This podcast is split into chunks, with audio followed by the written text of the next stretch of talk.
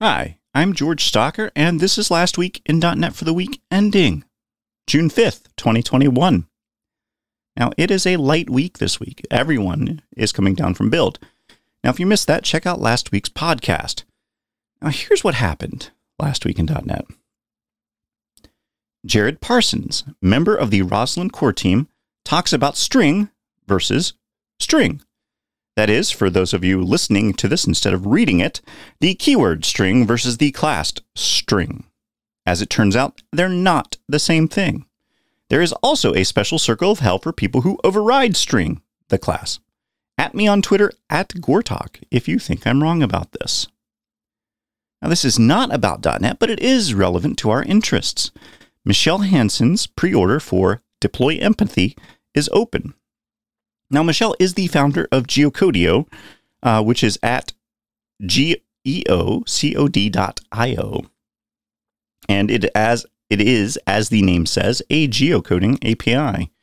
Now, she does a lot of customer interviews for Geocodio, and previously she was a product manager at the Motley Fool, where she, you guessed it, did a lot of customer interviews. Anyway, she's written a book and she has a newsletter about customer interviews that will give you the feedback you need for your product or service. Now, I don't do sponsored content here, but if you work on a product or service or a consultant trying to sell a service, you need to read this book, period. Benefits of the pre order include you get rough drafts of the book. So, seriously, go buy it. Now, this is one of the best produced virtual keynotes ever. And I'm talking about Scott Hanselman and friends bringing you a build keynote in our virtual times. And it was unlike any keynote I've ever seen. I mentioned this last week, but it's worth noting again. Watch it. It's it's that good. Raymond Chen talks about ARM32 and Windows. Now, if this is your introduction to Raymond Chen, you are one of today's lucky 10,000 feel free to peruse his back catalog and be amazed and entertained for thousands of hours. Today, that entertainment comes in the form of Windows and ARM 32. Microsoft is partnering with Morgan Stanley to provide reference cloud architectures for highly regulated and nuanced industries, like the financial industry.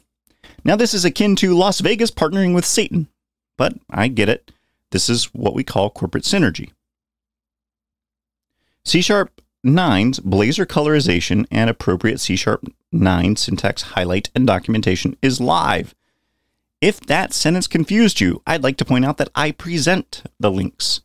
I do not vet them for sanity.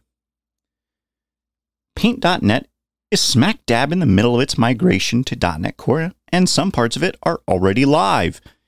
If you aren't aware of Paint.net, it's Paint in .NET. That's it. That's the hook. All joking aside, though, it's a rather wonderful paint program and it just happens to be written in .NET. Well, now .NET Core. Microsoft.io.recyclablememorystream.2.1.0 is released. Could someone please explain to me how a .NET 4.6.2 targeted application can now use span of T? Email me at George plus what the fuck is this shit at georgestocker.com. And finally, Microsoft wants to be Twitter's main character for a day by censoring the Tiananmen Square Tank Man image on the anniversary of the Tiananmen Square massacre. Do you, do you see how this is bad, Microsoft? Do you? Now, I can't rub a company's nose in their own mess, but in this case, I'd sure like to. And that's it for what happened last week in .NET. Tip your service staff and tune in next week.